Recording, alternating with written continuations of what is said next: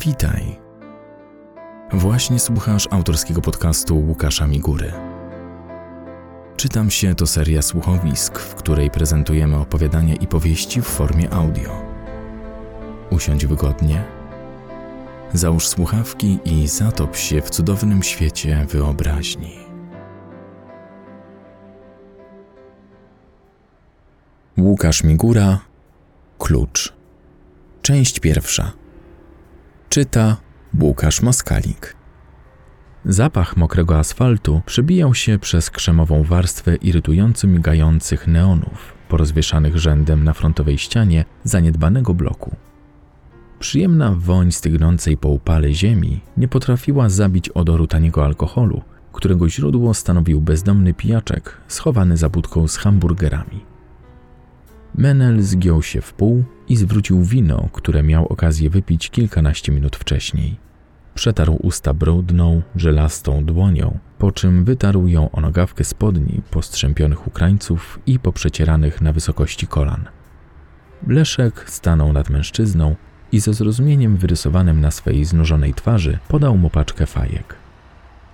Bezdomny podniósł się, z trudem sięgając wciąż brudną ręką po papierosa – Pierwszego włożył do ust, czerniejących od nikotyny lub od wstrzykiwania nanitów nieznanego pochodzenia, by zaraz potem złapać za drugiego i wetknąć go sobie za ucho. Na potem kierowniku. Leszek wzruszył ramionami. Chowając do kieszeni przepoconych dżinsów paczkę ekstramocnych, zerknął na maziaję, przypominającą nowotwór, wymalowaną na opakowaniu przez jakiegoś nadgorliwego idealistę z Bożej łaski. Kierownik ma ognia? zagadnął pijak. Zostaw je sobie, odparł Leszek, podając bezdomnemu zapałki. Mężczyzna zaciągnął się. Skupiony na papierosie, stracił Leszka z pola widzenia.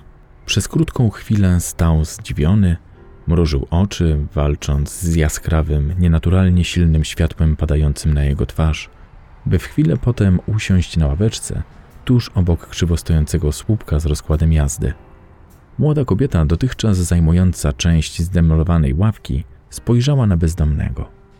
Zlustrowała go z oburzeniem i wstała, nie mogąc znieść smrodu. Pijak wyjął z zapazuchy małą buteleczkę z samogonem, schowaną na chwilę załamania. Przychylił ją stanowczo, nie zwracając uwagi na stojącą teraz obok niewiastę. Nawet neon przestał mieć znaczenie. Leszek niczym cień przemknął przez opustoszałą drogę, dzielącą gasnące centrum miasta od jego mieszkalnej części. Przeciął arterię, próbując ukryć swą obecność w świetle księżyca.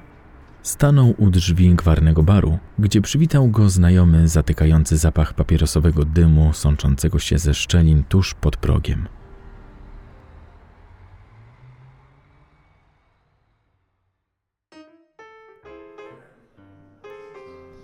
Zachęcony wszedł pewnie jak do siebie.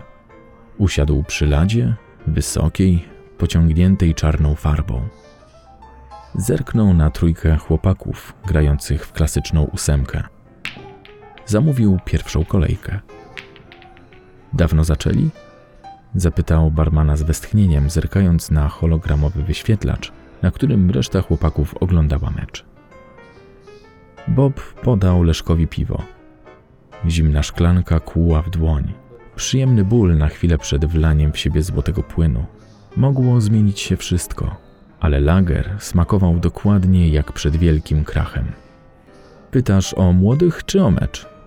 O nich, Leszek wskazał gestem na chłopaków przy stole bilardowym. Godzinę temu.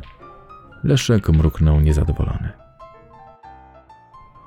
Gdzieś około północy raz jeszcze otworzyły się drzwi leniwie, jakby pchał je sam diabeł, pytając, czy może życzyć dobrej nocy. W świetle księżyca pojawił się student. Wszedł do wewnątrz ze zgiętym na pół dyplomem pod pachą, złamanym niczym życiorys Leszka, patrzącego z łba i zastanawiającego się, czy i tym razem będzie chryja. Bob również zmarkotniał, ale student tego nie zauważył. A jeśli nawet, to nie dał po sobie nic poznać. Rozsiadł się leniwie obok Leszka na wysokim obrotowym stołku. Z wewnętrznej kieszeni eleganckiej marynarki, którą ktoś kilka sezonów temu zaprojektował na potrzeby okulniaka, do którego uczęszczał, wyjął nowego Oufona. Leszek gwizdnął z uznaniem. Student wziął to za komplement. Zaraz potem zapytał, czy można. Po chuj pytasz, odparł Leszek. Student stracił rezon. Bob zaś zaśmiał się pod nosem, wycierając kolejną szklankę. Barman? odezwał się po chwili chłopak. Masz tu terminal? Właściciel uśmiechnął się z ironią. Gotówka.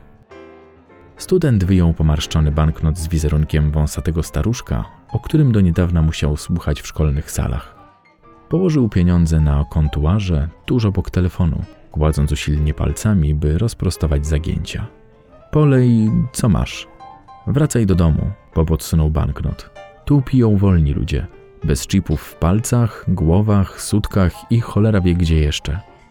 Pijaczek przechodzący obok, rozpaczliwie szukający toalety bądź chociażby niewysokiego drzewka rosnącego w doniczce ustawionej na podłodze tuż obok drzwi, spojrzał na studenta i kazał mu zmienić lokal. Rzecz jasna, mniej kulturalnie. Nie chodziło nawet o poglądy młodego klienta, czy jego przeświadczenie o własnej wyższości. Kazał mu spierdalać o tak, dla zasady, żeby zmyć z siebie winę za to, co miał zamiar zrobić. Leszek, czując gęstniejącą atmosferę, szybko przychylił piwo. Nieco mu zaszumiało, przez co nie zdążył zareagować, kiedy studentowi puściły nerwy. Chłopak zsunął się ze stolika i siłą rozpędu uderzył w twarz czepialskiego pijaczka. Nim mężczyzna padł na ziemię, zatoczył koło i po kilku krokach przewrócił się na stolik zastawiony brudnym szkłem. Leszek nie czekał, aż zbiegnie się reszta. Wiedział, że pobiją młodego do nieprzytomności. Złapał studenta za kołnierz i wyniósł za próg. Moja stuwa! krzyknął chłopak, wierzgając nogami kilka centymetrów ponad podłogą. Będzie na szkło, powiedział półgębkiem Leszek. Na odchodny chciał przemeblować studentowi twarz, tak żeby już nie wrócił, ale po namyśle tylko spojrzał w jego oczy i pomachał mu pięścią przed nosem. Twarz chłopaka przybrała jednak, co zaskoczyło Leszka, innego, bardziej wyniosłego wyrazu. Zrobił się pewny siebie, niemal arogancki. Sandra miała rację. Student zaśmiał się pod nosem, wiedząc, że tymi ledwie kilkoma słowami zrobi wrażenie na Leszku. Nie doszły były? Leszek zastygł. Student pokręcił głową. Powiedziała mi, że załatwiasz sprawy. Student stał twardo na nogach i patrzył w twarz barowego ochroniarza. Bezczelnie, prowokacyjnie, niemal obraźliwie. Bez jakiegokolwiek respektu, choć Leszek w każdej chwili mógł roztrzaskać jego głowę o asfalt. Co to za sprawa? Chłopak wyciągnął z kieszeni mały, kanciasty przedmiot. Metalowy, chłodny w dotyku. Na jego powierzchni odbijało się światło neonu migającego nad drzwiami pubu. To przenośna pamięć, powiedział. Przechowaj mi ją. Co tam jest? I ile dostanę? Po sprawie założymy ci czyste konto z dziesięcioma tysiącami. Nie będziesz już musiał pić w spelunie dla marginesu. Wystarczy? Pierdol się, odparł grzecznie Leszek. I niby kto założy to konto? To nie powinno ci interesować. Bierzesz? Leszek schował przedmiot do kieszeni. Nie znasz mnie, nie było tej rozmowy. Jak będą pytać, dałeś mi w twarz i kazałeś. Sam wiesz najlepiej. Leszek zrobił tak, jak chciał student. Wrócił do baru, wypił następną kolejkę i nikomu nic nie powiedział. Siedział zamyślony, jak to on, popijając piwo i czekając na swoją kolej przy bilardowym stole.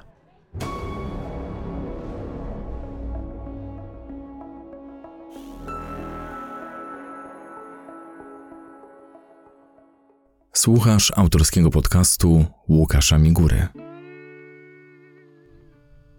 Nazajutrz Leszka obudził ból głowy. Mimo dawno minionych czterdziestych urodzin, których zresztą nawet nie pamiętał, wciąż nie znał umiaru. Wydawało mu się, że wie, na ile może sobie pozwolić. Zatęchłe powietrze w jego kilkunastometrowej kawalerce również nie pomagało. W całym mieszkaniu śmierdziało niezmienioną, przepoconą pościelą i moczem. Po raz kolejny Leszek po pijaku musiał naszczać na dywan. Z trudem podniósł się z materaca. Otworzył okno, ale i to nie pomogło. Z zewnątrz trąciło smrodem sklimatyzowanego pobliskiego sklepu mięsnego. Zamknął okno. Wolał siedzieć w oparach własnej uryny, niż dusić się od zapachu gnijącego drobiu. Wypił przedwczorajszą kawę, która zdążyła już skwaśnieć. Skoczył na łóżko i włączył domowy hologram. Nie płacił za przekaz, zostały mu trzy darmowe kanały. Na pierwszym i drugim puścili transmisję porannego programu dla gospodyń domowych, na trójce zaczynały się wiadomości. Leszek miał wyłączyć holowizor, ale zobaczył znajomą twarz przemądrzałego studencika. Chłopaka zastrzelono kilkadziesiąt metrów od baru, w którym on poprzedniego wieczoru zapijał sumienie. Pił tak, że nie usłyszał strzału. Wypił tyle, że wracając do domu nie zauważył plam krwi ciągnących się wzdłuż i w poprzek ulicy, czy ludzi zbiegających się wokół trupa. Wypił tyle, że dopiero teraz dostrzegł swoje zabryzgane juchą buty i czerwone ślady ciągnące od drzwi aż do łóżka. W kieszeni kurtki znalazł mały metalowy gadżet. Chciał go wyrzucić. Był już zbyt stary, by wierzyć we wszystkie zasłyszane opowieści i obietnice. Student jednak wymyślił ciekawą bajeczkę. Leszek spojrzał na przenośną pamięć, na której miały znajdować się informacje, za które ktoś zdecydował się zabić. Bo w tej chwili tylko to wydało się Leszkowi dobrym powodem. Schował pendrive'a do kieszeni i postanowił nie tracić czasu. Wyściubił swój połamany i źle zrośnięty nos poza zatęchłe M1,5. Kiedy jego twarz oblał promień przedpołudniowego słońca, ktoś przyłożył zimną lufę Glocka do jego zarośniętego policzka. Ale Leszek był do tego przyzwyczajony. Nie pierwszy raz czuł na twarzy metaliczny chłód broni, choć rzadko komu faktycznie udawało się tak go zaskoczyć. Leszek tylko szturchnął napastnika. Niespełna trzydziestoletni mężczyzna postury głodującego Libańczyka zachwiał się, a potem upadł na chodnik, głową zahaczając o stopień schodów prowadzących do klatki. Buty Leszka znowu stały w karmazynowej, lepkiej kałuży. Kurwa, powiedział do siebie. Robię się na to za stary. Napastnik oburzyłby się, gdyby nie pośmiertne drgawki, które akurat w tym momencie wstrząsnęły jego ciałem. Leszek, nie mając wielkiego wyboru, przetrzepał ubranie jeszcze ciepłego nieboszczyka. Nie znalazł wiele. Niemal pusty portfel, kartę członkowską klubu miłośników staroci i zdjęcie czwórki znajomych. Pomiędzy gasnącym przed Leszkiem mężczyzną a studentem, którego ktoś rozwalił poprzedniej nocy, stała młoda kobieta, brunetka. Leszek znał ten typ. Wiedział, że jest niebezpieczna. Kiedy tylko zobaczył ją na fotografii, pomyślał, że może być rozwiązaniem tej sprawy. Jego uwagę przykuła także twarz drugiej, widocznej na zdjęciu kobiety – Znał ją aż za dobrze, choć nie sądził, że będzie mu dane spotkać ją jeszcze raz.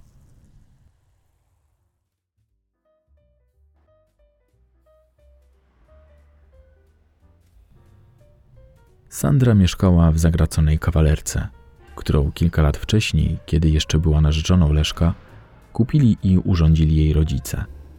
Co dla niego wydało się dziwnym, teściowie polubili go już przy pierwszym poznaniu – choć on ze wszystkich sił starał się zrobić na nich jak najgorsze wrażenie. Nie udało się i mimo, że rodzice Sandry byli chorobliwie bogobojni, zaakceptowali ich niesformalizowany związek. Przygotowali dla młodej pary wygodne gniazdko. Leszek sobie z tym nie poradził. Wtedy pewien był, że nic nie może stanąć pomiędzy nim a Sandrą – Wystarczyło jednak wspólne życie, by w kilka tygodni później pozbierał rzeczy do kilku reklamówek i wyprowadził się do hotelu. Teraz na powrót stanął przed dębowymi drzwiami, gdzie wycieraczka ochoczo witała nieznajomych niezrozumiałym dla niego welcome. Leszek nie potrafił pojąć, czym Sandra kierowała się przy jej wyborze. Akceptował zachcianki ukochanej, bo wiedział, że każdy przemilczany drobiazg Każde wspólne zakupy kończyły się w łóżku. lecz tamto minęło. Teraz mógł z żałością wpatrywać się w napis pod stopami, czekając aż ktoś otworzy drzwi. Wcisnął dzwonek zbyt mocno, tak że po drugiej stronie dzwoniło do chwili, w której przycisk odskoczył. Z wnętrza dobył się stłumiony krzyk. Zaraz do cholery! Leszek stanął obok drzwi. Naparł palcami na ścianę. Zrobił to specjalnie. Wiedział, że Sandra, widząc go przez Judasza, nie odważyłaby się otworzyć. Kto tam? zawołała pytająco. Zaraz potem bezmyślnie wychynęła poza próg z maseczką na twarzy i głupio rozwartymi ustami, wciąż noszącymi ślady po ubiegłotygodniowym botoksie. Leszek stał z papierosem w ustach i czekał, aż była narzeczona rozpozna jego twarz, wykrzyczy mu żale. Sandra udała jednak, że nikogo nie zobaczyła. Szybko schowała głowę w mieszkaniu i pociągnęła za klamkę. Leszek wsunął dłoń między drzwi a framugę. Wydało jej się, że zmiażdżyła jego masywną dłoń. Chciała tego, lecz Leszka to nie wzruszyło. Drzwi odbiły się z impetem, a on spokojnie wszedł do mieszkania, rozmasowując obolałe śródręcze, siniejące niczym jaja po ostatnim razie z prostytutką. Czego ty chcesz? Zrobiło mu się głupio, że po tylu latach wpada z odwiedzinami, mając na powód wyłącznie własne sprawy. Wyjął z wewnętrznej kieszeni kurtki starą fotografię. Znasz go? Wskazał palcem na studenta. Albo ją. I tylko po to tu przyszedłeś? Wzruszył ramionami. Liczyłaś na coś więcej? Teraz ona zagrała obojętną. Oddała mu zdjęcie. Znam ich. Ona mieszkała ze mną przez kilka miesięcy, a ten młody ją odwiedzał. Wiesz, gdzie ją znajdę? Sandra spojrzała zazdrośnie, choć zaraz potem przybrała obojętną postawę. Nie. Czego od niej chcesz? Wypchnęła Leszka za próg mieszkania. Wzięła zamach i trzasnęła drzwiami. Pozwolił jej na to. On nie żyje, powiedział spokojnie. Ten drugi też. Po krótkiej chwili Sandra uchyliła drzwi i nie patrząc w twarz Leszka, podała mu kartkę z adresem. Tam ją znajdziesz. Pracowała tam. Adres z kartki okazał się małym pokoikiem nad burdelem, który kilkadziesiąt lat temu był prężnie działającym teatrem. Teraz szyld z wypisanym spektaklem wieczoru zastępowały imiona dziewczyn do wzięcia. Hologramy nad drzwiami migały w trójwymiarze i zachęcały do wstąpienia. Leszek miał w głębokim poważaniu dom uciech. Chciał dostać się na górę niezauważony. Zaszedł budynek od tyłu, gdzie wciąż znajdowały się stare przeciwpożarowe schody. Wiedział, że tam są. Pamiętał o nich z czasów młodości, kiedy wspinał się z kolegami na zaplecze, żeby pooglądać pary uprawiające seks. Pociągnął za ostatni szczebel. Drabina zjechała z impetem, robiąc przy tym nieco hałasu. Na pierwszym piętrze nie było nikogo. Sami dyszący faceci na anorektycznych ćpunkach, zarabiających na kolejną dawkę tym, czym obdarzyła je matka natura – czy może tym, co z dobroci zostało po długich latach przypalania haszu i wstrzygiwania sobie wszystkiego, co miało na etykiecie wyrysowany symbol czaszki. Leszek szybko wszedł na drugie piętro. Kiedy dotarł do trzeciego okna, licząc od schodów, przystanął. Zajrzał do wewnątrz. Na łóżku siedziała kobieta, podobna do brunetki z fotografii. Długie, ciemne i falujące włosy opadały w nieładzie na jasne, piegowate ramiona. Leszek mimowolnie wpatrywał się w kobietę. Liczyła pieniądze, przytrzymując banknoty palcami ozdobionymi w długie czerwone tipsy. Gdyby tylko zerknęła w okno, pomyślał, ale nie zerknęła. Skończyła liczyć, wrzuciła banknoty do kopertówki i zarzuciła na ramiona stare, wypłowiałe futro z norek. Leszek zbiegł na parking. Wiedział, że ona zaraz się tam pojawi. Ktoś taki, nie korzysta z transportu publicznego, zwłaszcza jeżeli pod pachą niesie kilka tysięcy w wysokich nominałach. Przyczaił się w cieniu, za kontenerem na śmieci pełnym zużytych kondomów. Zaraz potem odgłosy ulicy przeciął stukot kobiecych obcasów. Jej chód, niczym lekarski skalpel, wtapiający się w ciało trupa w pobliskiej hurtowni skór, jedynie symbolicznie mianowanej szpitalem, penetrował parking. Kiedy brunetka dotarła do samochodu i zaczęła w pośpiechu szukać kluczyków, ktoś do niej podbiegł. Odruchowo złapała za torebkę. Mężczyźnie nie o to chodziło. Upadła na ziemię, łamiąc obcas i wykrzywiając boleśnie stopę. Napastnik wyjął z kieszeni pistolet. Mały z rączką ciepłą od kurczowego ściskania w kieszeni. Wycelował. Już chciał wcisnąć spust, kiedy Leszek stanął za jego plecami i niemal od niechcenia uderzył napastnika w kark. Pistolet wystrzelił w powietrze, a mężczyzna padł na ziemię nieprzytomny. Nic pani nie jest? zapytał Leszek. Dziękuję, pokręciła głową wystraszona kobieta. On się zaraz ocknie. Lepiej niech pani stąd odejdzie. Może pani prowadzić? Leszek podał jej rękę. Zająknęła się. Niech pani wsiada. Powie pani dokąd. Dziękuję. Ja naprawdę. Rozpłakała się. Ja naprawdę nie wiem, kim jest ten człowiek. Spokojnie. Jak pani ma na imię? Majka. Leszek uśmiechnął się. Dostał to, na czym mu zależało. Miał okazję przyjrzeć się brunetce i upewnić się, że to osoba, którą zobaczył na fotografii. Skąd pan się tu wziął? Teraz ona zapytała. Leszek odburknął coś o krzykach i zamieszaniu. Nie chciał brnąć w kłamstwo. Szybko zajął miejsce za kierownicą. Musiał tylko wjechać na autostradę, by mieć pewność, że kobieta nie ucieknie.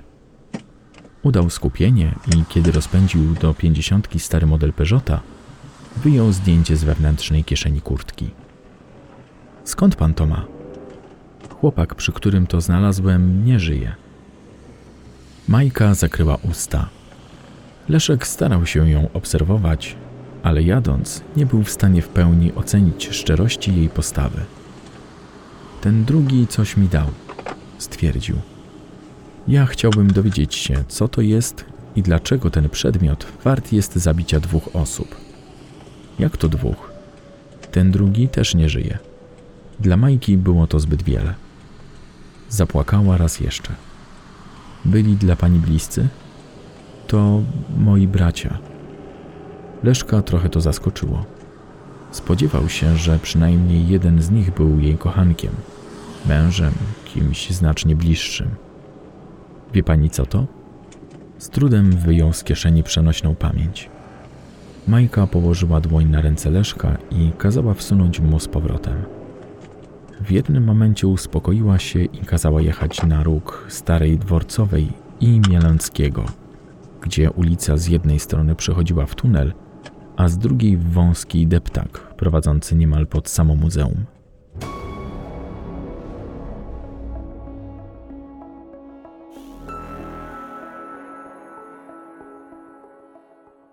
Czytam się.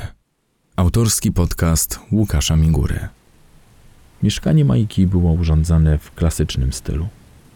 Dwa czerwone fotele ustawione frontem w kierunku kominka, pomiędzy nimi stał stolik, na którym Leszek dostrzegł srebrną tacę z dzbankiem po herbacie, butelkę whisky i dwie szklanki. Napijesz się? zapytała. Leszek nie chciał. Miał zasady, a jedną z nich było utrzymanie trzeźwego oglądu, jeśli nie był pewien, jak wróci do siebie. Kobieta podeszła do stolika i nalała sobie Jacka Danielsa. Podniosła mały pilot. Skierowała go w stronę kominka i jednym przyciskiem rozpaliła ogień. Rozsiadła się wygodnie w fotelu. Włącz proszę stereofon.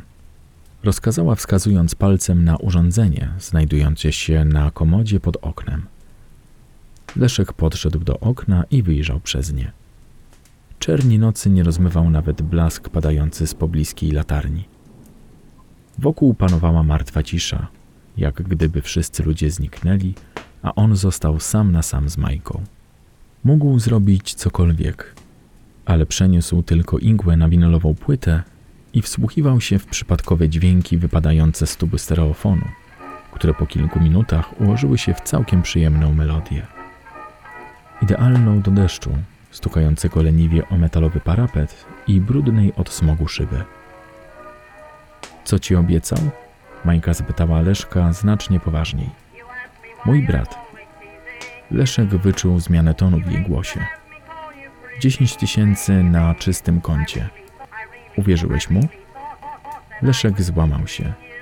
On również podszedł do stolniczka i nalał sobie whisky. Na początku nie, ale nie zabija się kogoś w taki sposób bez powodu. Jego mózg leżał. Majka obróciła głowę. Chciała zapytać o śmierć drugiego z braci, ale zaniechała tego. Leszek widział, jak starała się być ostrożna, jak waży każde słowo. Nie wiesz w to, stwierdziła. Nigdy nie było żadnych dziesięciu tysięcy. Chciał się tego pozbyć. Obaj chcieli. Co tu jest? Hasło. Hasło? Majka przechyliła szklankę niczym stały bywalec baru Boba. Właściwie program generujący dostęp do serwera. Jeśli trafi w nieodpowiednie ręce, nie będzie już całej tej szopki. Wszystko wróci do normy. Chcesz mi powiedzieć tak?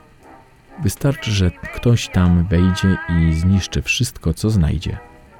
Dostałeś do rąk klucz, który może zmienić dzisiejszy świat. Ja go zabiłem, powiedział twojego drugiego brata. Wiem.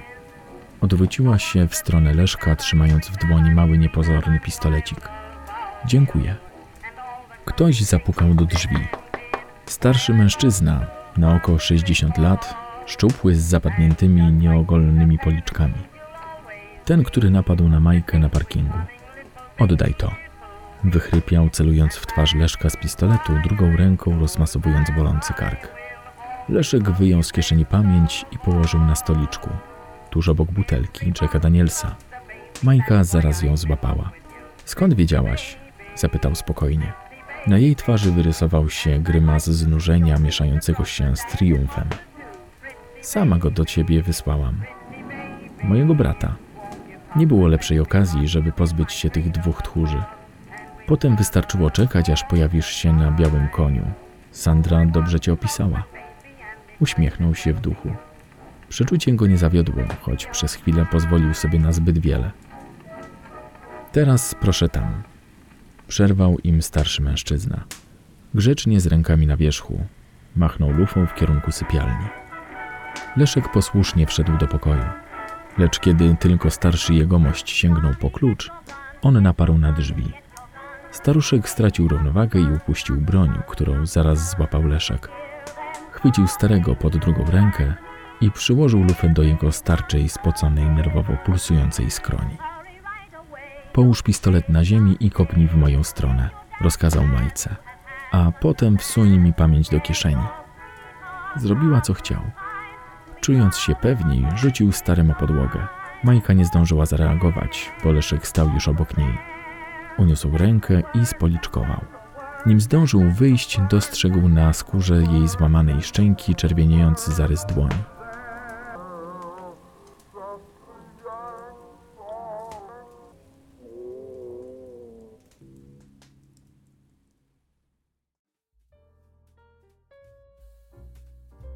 To był kolejny odcinek autorskiego podcastu Łukasza Migury. Jeśli chcesz więcej, wejdź na stronę lukaszmigura.com Zapisz się do newslettera i załóż konto w księgarni. W tym odcinku zostały wykorzystane następujące utwory.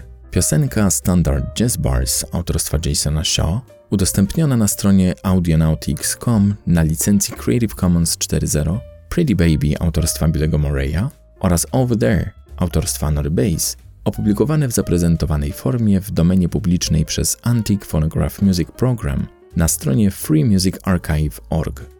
Utwory te w oryginalnym brzmieniu są chronione prawem autorskim w Stanach Zjednoczonych do 2067 roku. Pozostałe podkłady muzyczne, wykorzystane w tym odcinku, dostępne są w domenie publicznej i nie wymagają atrybucji.